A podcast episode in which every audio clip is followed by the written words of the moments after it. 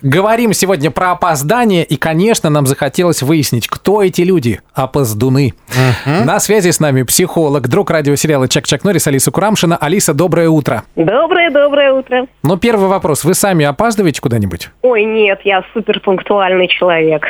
Скучно живете. Почему же? Вот точность, вежливость королей. Ты помнишь такую фразу? Ну, знаете ли, а так опоздал, столько энергии, адреналина. Вот кто вот эти вот противные люди? Какие они? Как их вычислить, чтобы не взять на работу? Вычислить их достаточно легко, потому что, мне кажется, они даже на собеседовании по работе способны опоздать. Но здесь очень важно делать различия, потому что есть хронические опоздуны, которые опаздывают на все, на собственную свадьбу, возможно, опоздают на собственные похороны. А есть люди, которые опаздывают куда-нибудь только в одно место. Ну, вот, скажем, в связи с недавним 1 сентября на учебу.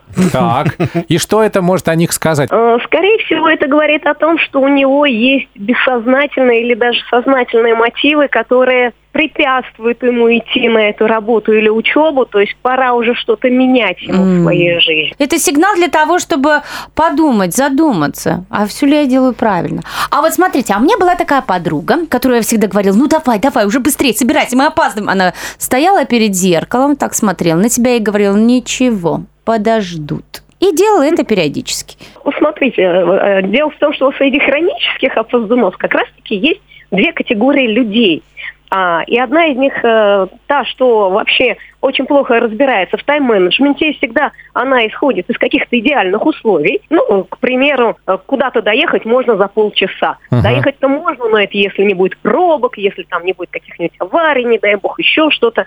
То есть хорошо бы закладывать какой-то такой вот лак для того, чтобы туда точно доехать. Это уже будет точно не полчаса. А есть люди, которые, опять-таки, бессознательно с помощью опозданий привлекает к себе внимание, пусть даже негативно, и им пользуются. И вот, знаете, у них недостаток внимания в жизни, в организме. Слушайте, мы расшифровали при помощи вас этих опоздунов. Спасибо большое, Алиса. Пожалуйста. Теперь мы знаем, что можно просто человека замучить своим вниманием, он перестанет опаздывать. Совершенно верно.